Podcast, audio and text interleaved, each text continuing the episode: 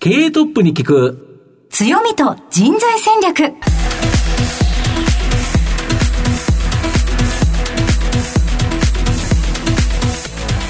毎度相場の福の神こと藤本信之です。アシスタントの飯村美希です。経営トップに聞く。強みと人材戦略。この番組は相場の福の神こと財産ネット企業調査部長の藤本信之さんが注目企業の経営トップや人材戦略を担うキーパーソンをゲストにお迎えしてお送りします。企業を作るのはそこで働く人ということなんですがゲストには毎回事業戦略上独特の強みとですねその強みを生かすための人材戦略じっくりとお伺いしていきます。この後早速トップのご登場です。この番組は JAC リクルートメントの提供でお送りします。経営トップに聞く強みと人材戦略経営トップに聞く強みと人材戦略。本日のゲストをご紹介します。東証グロース上場。証券コード9219ギックス。代表取締役 CEO 網野智弘さんにお越しいただいています。網野さん本日よろしくお願いいたします、はい。よろしくお願いいたします。では早速にはなりますが網野さんの方からギックスの事業内容のご紹介をお願いいたします、当社はですね、パーパス、あの、社会的意義としまして、はいあらゆる判断をデータインフォームドにということを掲げております。すべての人がデータっていう武器をまあ有効に用いて、論理的に物事を考えて、合理的に判断していく、まあ、そのような社会の実現を目指しております。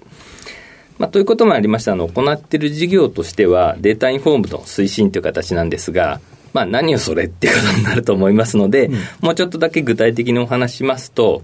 データ分析を基軸にしてコンサルティングという形でデータの利活用のご指南をさせていただくというサービスと、そのデータの利活用の仕方といったところが分かった後にそれをシステム仕組みとして実装していきましょうというようなサービス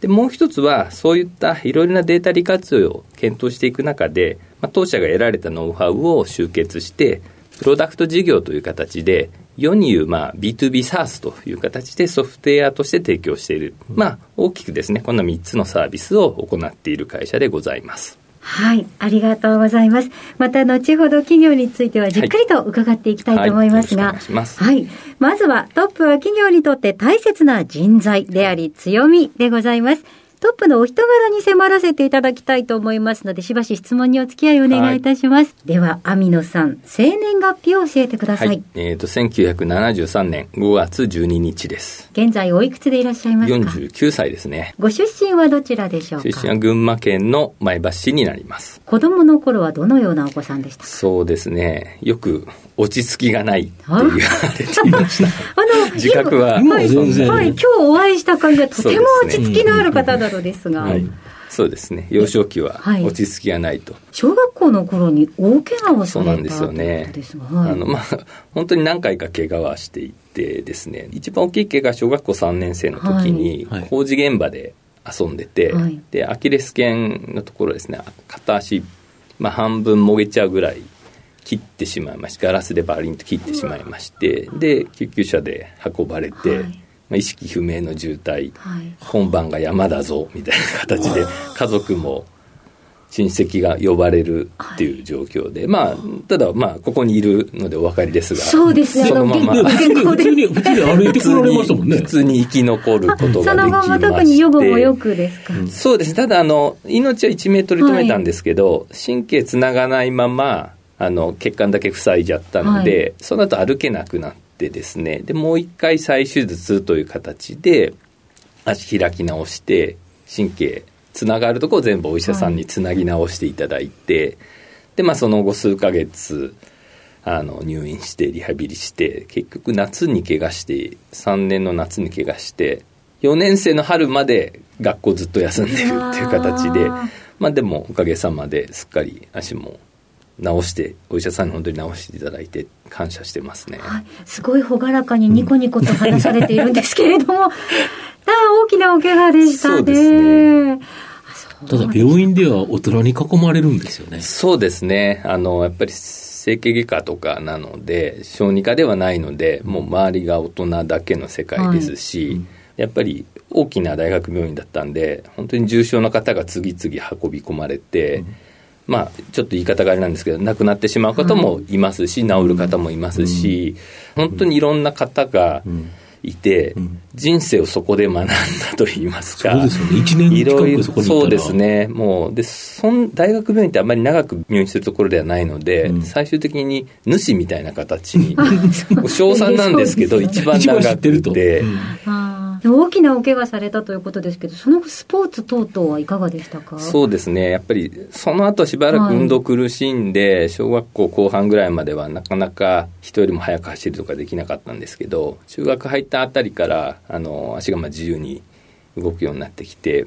でまあ、最後なんですけど、大学生になった時ですね、クリケットっていうスポーツを始めまして、はい、でその日本代表という形で、世界に、まあ、転戦するという形でいろいろやらせていただいて。すごい飛躍ですよね。クリケットを選ばれた理由をお伺いしてそうですね、はい、あの大学入った時に知り合いの先輩に誘っていただいたんですけど、まあ、その時に、まあ、多分私の口説き方を分かってたんだと思うんですけど、はい、頑張れば日本代表になれるよと、はい、ぜひ入って一生懸命やった方がいいよってまあ口説かれて、はいまあ、まんまとはまりまして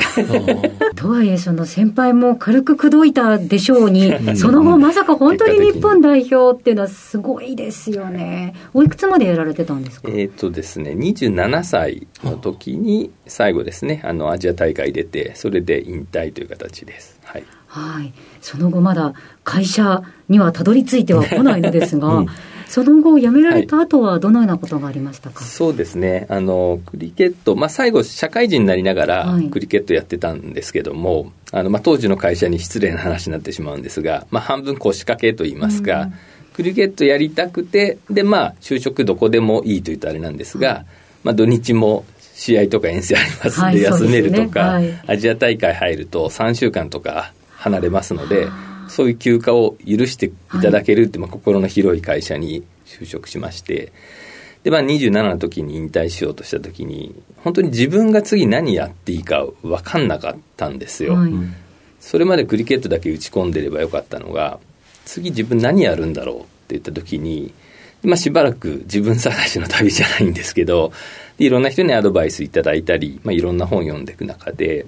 あの大前健一さんの「企業参謀」っていう本をですね、はい、あの友人から紹介されてでその本を読んであビジネスの世界って本気でやるとこんな楽しいんだと、うん、今までクリケットを通して世界と戦っていた中であビジネスを介しても世界と戦っていけるんだっていう自分のフィールドはここかもしれないなと思って、まあ、遅まきながらなんですけどその頃から初めてちゃんと仕事をしようと。サラリーマンやってたのにもかかわらず27になって初めて ちゃんとちゃんとちゃんと仕事をしようビジネスやろうっていうところで、まあ、そこから一生懸命サラリーマン人生をしばらくやるという形ですかね。ああそうでしたかご経歴としてはどういう形になっていくんですか？えっ、とですねで事業会社に最初おりまして、はい、でその後あの、まあ、本気でやりたいというところで企画部の方に展示させていただいてで最後経営企画という形で事業のあの会社の成長戦略作っていくとか M&A 子会社も結構ある会社だったので売却とか買収とかやらせていただいてでそういうのを経験していく中であの事業会社なんでコンサルティング会社を使うこともあるんですけども、はい、あのコンサルティング会社使うと結構夜ミーティングして、はい、翌朝綺麗になった資料が出来上がってきてて、はい。こいつらすごいなっていうのと、いつ寝てるんだろうっていうところと、はいはい、この関係をずっと繰り返していると、どんどんどんどん実力差がついていくんじゃないかなっていう恐怖感に。逆に言うと、あの、発注者そうですね。事業会社なんで発注者なので、うんうん偉そうにしてればいいっちゃいいまあそうなんですけど、その時に50歳であれば、偉そうなままあと10年逃げ切りだと思うんですけど、30なる前、20代後半で、そういう世界を見ると同年代の人とそうですね。同年代や、まあ、10個上の方とかでも、うんうん、10年はそこに行こうと思ったら、はい、今やらないと追いつけないっていうその恐怖心ですかね、こう常にでもその周りを見てモチベーション高くっていうのは、やっぱりスポーツマンでいらっしゃいますね。うん、そうですね。スポーツマンなのかもしれないし、まあ何か、うん、結構合目的と言いますか、目標目的決めたら、そこに向かって、シンプルに手段をいろいろ考えて、そこに対する努力は、あんまり辛いとは思わないタイプですかね。その後、あの、コンサルティング会社にまさに転職をされるんですそうですね。転職しまして、7年ほど外資系のコンサルティング会社でお世話になって、で、その後ですね、コンサルティング会社時代に、初めてあの、アナリティクスっていう言葉を、データ分析するみたいな言葉なんですけど、うん、アナリティクスっていう言葉が当時日本に入ってきて、うんうん、これは面白そうだなと、はい、データを使ってビジネスの判断を高度化していく、これは面白いなと思って、で、アナリティクスって言葉にどんどん惹かれていって、で、それを専門の組織を当時日本のあるメーカーさん、まあ、外資系のメーカーさんがですね、その組織を作って、で、人を募集してるって話がありましたので、まあ、そこに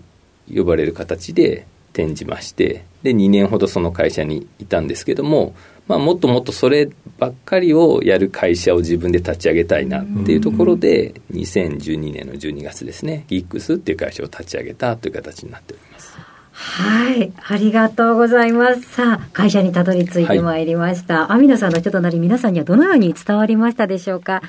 この後は組織の強みと人材戦略に迫ります。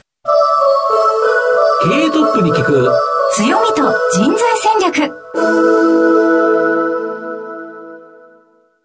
今日のゲストは、東証グロース上場、証券コード9219ギックス代表取締役 CEO、網野智弘さんです。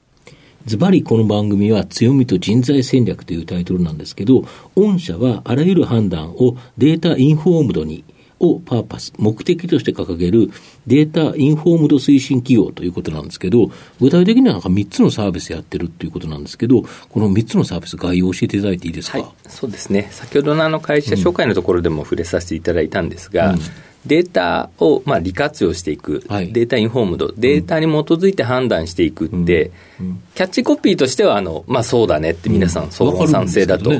思うんですけども、いざ自分の会社でデータを判断に使ってくださいって言われると、なかなか難しいかなと思うんですよね。ですので、どういった業務に、まあ、まず判断をどういった業務に使っていきたいか、データをどう使っていきたいか。っていったところから、コンサルティングという形で、われわれがその利活用の仕方っていうのをまあ一緒に考えさせていただくというのが一つのサービスのコンサルティングなんですね。で、使い方が分かったとなったら、実際それをクライアントの方に自分たちでやり続けていただく必要がありますので、そうすると自動的にデータを集めてきて、分析したり処理したりするようなシステムが必要になってきますので、そういったシステムをまあ作っていきましょう、実装しましょうというのが2つ目のサービスですね。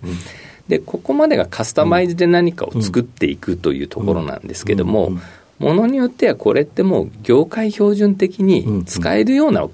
やり方なんじゃないの、サービスなんじゃないのっていうものが出てくると、それをまあプロダクト事業という形で、あの SARS のソフトウェアのサービスを作ってそれを展開していくという形で、まあ、大きくそういった3つのサービスを行っている会社になります。これ最後のその個別コンサルから汎用に使える、この DI プロダクト事業、はい、これが伸びると、やっぱり利益率が高まっていく。こういう形になるんですか？そうですね。あの、プロダクト事業、先行投資がどうしてもかかるものなんですが、うん、作った後は売れていくと、やっぱり利益率はすごく高まるとは思っておりますと。まあ、コンサル事業とかシステム開発だと、うん、当然それをする人というのがいるから、はい、ある程度人的リソースに、まあ、売上高利益っていうのが、まあ、リンクしちゃうと。逆に言うと、まあ、コストも増えるから、利益率が一気に高まるということは、正直厳しいと。はいだけど、一回作ったものをいろんな人に売るっていうことで言えば、作るのにお金はかかるけど、作っちゃったらそんなにかからないから、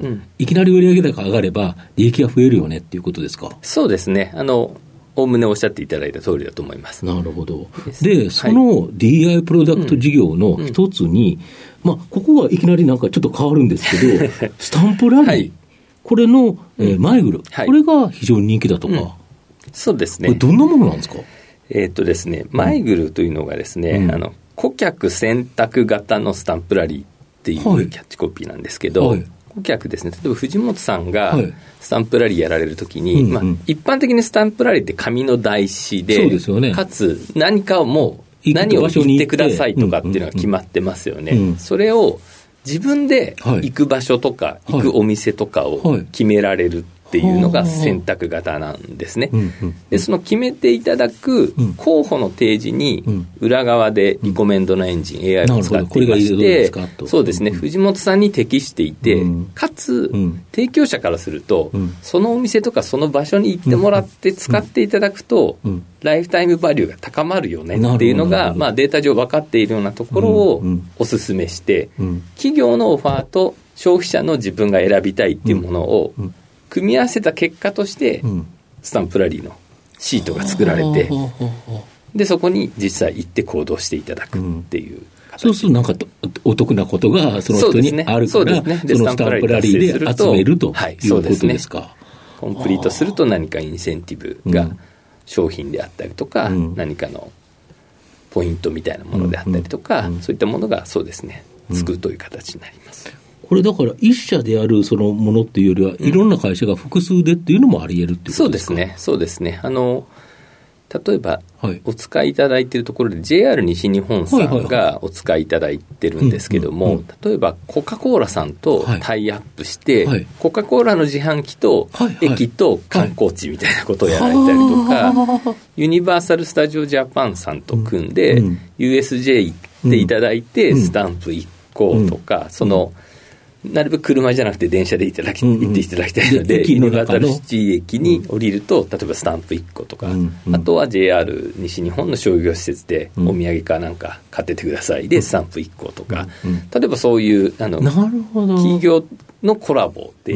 横断してっていうようなことも結構させていただいてます、なるほど、これはもう結局、お客様を動かすっていうことでいうと、まあ、そういうのをデータを見て作るということですよね。そうですね、データを見て作っていくし、結果もまたデータでたまってくるので、うん、またそれが次に生かせる。なるほど、この人、こんだけの人がこうやったとか、うん、あ男性はこれで動くけど、うん、女性はちょっと動きづらいなとか、若い方はとか、年代とかもこういうの分かったりすると、はい。ね、企業としては非常にいいデータになってくると、うん、いうことですか？はい、そうですね。なるほど。で、御社は6月決算で先日発表の本決算発表で、はい、まあ、今期経常利益が2.2倍増、まあ、3期連続の最高益更新と、非常にですね、利益が急拡大、はい、売上高以上に利益急拡大しているのは、はい、これはなんでですか？そうですね、えっと、今まではまだ売上規模がそこまで大きくない割には、うん、まあ、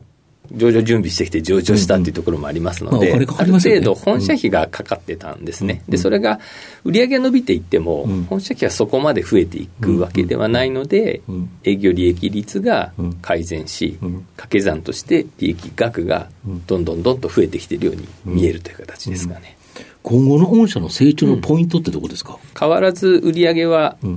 一定伸ばしていく、あの40%成長といったところを、あの経営としての目標として掲げているんですが。4割ってだけですごいですよね、2桁でも結構、その日本企業で2桁成長を続ける企業って、なかなかないんですけど、はい、4割成長だと、2年で 1.4×1.4 って1.96だから、そうですね、あのほぼ2年で2倍ですよね。そうですね。ということは、4年で4倍。そうですね、10年で、まあ、計算上、約30倍、29.5倍かな、はい、約30倍という形ですので、まあ、10年間間頑張って4割伸ばすと30倍っていう形で、まあ、そうすると、やっとちょっとした規模の会社になれるかなっていうところです、ね、それはすごい会社になるかなと思うんですけど、それを今、目指してると、そうですね。逆に言うと、天野社長から言うと、できると思ってるんですそうですね、できると思ってやってます。はい、御社の場合、やっぱり社長の場合、今聞いてる限り、目的っていうのさえしっかりしたら、はい、そこにはなんとか到達させるっていう力があるから、はい、やっぱり10年で30倍。うんこれすごいですよね。そうですね。目指して頑張っていこうと思います。で、今ですね、あの、御社で働いてるのって何人ぐらい働いてるんですか、えっ、ー、とですね、従業員でいうと33名になりますかね。うん、なるほど、はい。33人のうち何人がざっくり何をやってるんですか？えっ、ー、とですね、まずあの、フロントとバックといいますか、あの、お金を稼ぐ側っていう形で、フロントって形でいくと、まあ27名、うん、で、バックオフィス側が6名という形です。なので、約8割ぐらいがフロントで、まあ、コンサルタントなり、データサイエンティストなり、うん、エンジニアであの収益を生むための活動をしているという形ですかね、なるほど、そういうような人材、非常に大切だと思うんですけど、はい、まあ、当然、どっかから来てもらわないといけない、という形なんですけど、やはり企業って新卒採用、中途採用、いくつかあるかと思うんですけど、御社の場合、どうやって人来てもらってるんですか？そうですね、今まではもう基本的には中途採用で、あの全員中東なんですね。うんで中途の中でも、うん、まあ、特にあのサイエンティスト側の人材とかは、はいはいはい。まあ、いわゆる旧帝大、はい、理系、はい、で可能であれば引率という形で、うんうん、まず数字数学に強いですと、うんうんうん、最低限。そうですね、うん、で大手メーカーさんにお勤めになられたり、うん、研究職とかやられていて、うんうん、このまま一生ここで やっていくのはどうかなって思ったような子たちを対象に、あの大きく分転するわけでもないし、うん、事務職行くわけでもなくて、うん、理系の素質で研究職みたいなところを生かしながら、うん、でもデータに基づいてビジネスを判断していく、そこにまあ支援できる仕事といったところで魅力を感じていただいて、でまあ、キャリアチェンジしていただいて入っていただくっていうのが王道のパターンですかね。なるほど、はい、これ、人を口説くのって非常に難しいと思うんですけど、所長が多分面接されてると思うんですけど、面接の際に必ず言う言葉って何かあるんですか？今はですね、うん、あの、事業の責任を持ってる執行役員の者がずっと面接をしてくださっていて、うん、で彼が大体見るともう外さないんですよね、うん、その代わり結構厳しいので、通過率が低いんですけど、彼がいいっていう人材も、うちには欲しい人材だと思ってますので、どちらかと面接の時には、私が最後、取るか取らないか判断するというよりは、もう口説くっていう形なんですよね。なるほど、なるほど。彼が欲しいって言った人材なので、私がそれを見抜くとかじゃなくて、もういかに来てもらうかっていう形で、まあ、魅力を伝えていくっていうところだと思うんですよね。なので、結果的にあの藤本さんの質問にも答えられるかなと思うんですけども、やっぱり成長っていったところを、歌い文句にしているといいますか、まあ、この会社で頑張ってくれると、やっぱりスキル的にも、ビジネス的なそういったところに関しても、やっぱりどんどん成長していける、まあ、そこを逆に言うとお約束して入ってきていただくっていう形ですかね、まあ、逆に言うと、成長しないと30倍の,、あの成長って、これ、人材も成長してもらわないと、無理ですよね、そうですね、理想はそうなんですね、人を30倍するんじゃなくて、極論、人がもう今のままでも、うん、30倍の4割、4割で実力値上げていけば、論理的には可能で、ただまあちょっと足りない部分は、当然人は採用していくと思うんですけども、やっぱり人30倍ではなく、まあ、せいぜい人5倍とか、10倍とかそういうところで収めながら売上30倍っていったところまでいけるといいなというようなところありますよね。逆に言うと入った人も、この会社だったら俺が成長できると。うん要はぬるま湯に浸からなくて、うん、まあ、厳しい道なんだけど、うん、やっぱり人間って成長してると、その会社好きになりますよね、仕事も。そうですね。で、そういう点では、あの、特に使ってるキーワードとして、うん、ラーニングアニマルっていう言葉が、はいはい、まあ、あの学ぶことに対して貪欲であれっていうことなんですね。グーグルさんかどこかがもともと使ってる言葉だと思うんですけど、でラーニングアニマルであって、うん、まあ私の性格そのものなんですがやっぱり合目的であると、やっぱり無駄なことはやめちゃった方がいいし、前例があるから同じことをやるって、正直無駄だなって思うので、変えた方がいいことは、そうですね、ルールだから、で、なんていうかな、法律は破るべきではないと思うんですけど、過去やってたからそれがルール化されていることって、やっぱり日本の会社とか社会って多いじゃないですか。でそれを、なんで必要なんだっけって、必要ないんだったらやめちゃうとか、もっといいやり方に変えていくっていうのが、やっぱり必要だと思っていて、そうまあ、そういったところで合目的であってほしいし、うん、変えるためには、変えてもうまくいくような形で常に学び続けていないと、ただの不満いいだけになってしまうじゃないですか。代替案、改善策含めて言っていくためには学び続けなくちゃいけない。まあ、その2つの要素を持ってくれてる子がうちの会社も非常に多いので、そういう点でやっぱりどんどんどんどん会社を良くしようって発言を、まあ、彼ら彼女らからまあ発信していって、いただきてもらえるので、うん、そういう点ではあの安心して任せていけるというか、成長しているなっていうところはあの所属している一社長としてもすごく実感しているところでありますね。なるほど。はい。では最後の質問になりますが、藤本さんお願いします。社長の愛読書など、何かですね、はい、リスナーの方に一冊書籍をお勧めしていただきたいんですが。はい、そうですね。あの、先ほどもその27歳、自分が何をしようと思った時にっていうところでお話もさせていただいた、うん、大前健一さんの企業参謀ですね。今あの売られている本は、企業参謀と続企業参謀っていうその2つがセットになったバンドルの本なのでそれ1冊買っていただければ、あの前編後編両方読めると思いますので、あのすごい古い本なんですけど、今読んでもまだ新しいと言いますか、学べるところが特にこんな人に読んでほしいってあります？社会で初めて25、30ぐらいの時に、まあ、自分が本当にこの会社でやっていくのかとか、この仕事を60万、下手すると70まで続けるのかっていろいろ迷うことがあると思うんですよね。その時に、やっぱりなんか何やったらいいんだろうかとかって、外から情報を得ていく必要もあるとは思うんですけども、やっぱりそもそも自分としてビジネスのスキル、もしくは考え方のスキルっていったところをつけていくと、まあ本来自分が何をやっていくべきなのか、この会社でどうやっていくべきなのかっていうのは、自分で答えを見つけられるのかなと思ってまして、うん、特にそういった何か迷った時とかには、改めてその決め方とか判断の仕方、考え方っていったところを学び直すのもすごくいいことじゃないかなと思います。はい、ありがとうございます。改めまして本日のゲストは東証グロース上場ギックス代表取締役 CEO 網野智弘さんでした。網野さんありがとうございました。はい、どうもありがとうございました。経営トップに聞く強みと人材戦略東証プライム上場 JAC リクルートメントは世界11カ国に展開するグローバルな人材紹介会社です。スペシャリストや管理職の人材紹介を通じて長年にわたり多くの企業の成長に貢献した実績を持ちます。当社では役員、CFO、CIO、本部長、社外取締役などの経営幹部層の人材紹介に特化した専門部署 JAC エグゼクティブを構え、企業の経営課題解決を支援しています。経験豊富なコンサルタントが経営課題をヒアリングし、課題解決に導く人材をご紹介いたします。企業の経営改革を担う人材など、経営幹部の採用なら、東証プライム上場、証券コード2124、JAC リクルートメントにお任せください。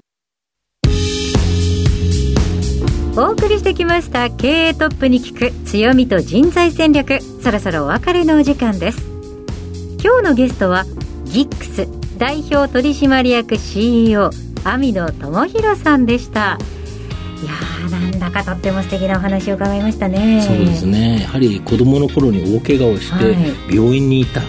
うん、しかもほぼほぼ1年近く。考える時間がとてもあったっておっしゃってました。そうですよね。これがやっぱりなんか網野さんの人間っていうものを作ったのかなっていう感じがしますよね。ですね。原因と結果とか、うん、あのデータか、うん、そのあたりをこうしっかり見つめていらしたっていうお話がよくわかりました、ね、そうですね。はい。ということでぜひ番組を最初から聞けなかった方も終了後はラジコのタイムフリーなどでお聞きいただけますのでぜひラジオ日経のウェブサイトのチェックをお願いいたします。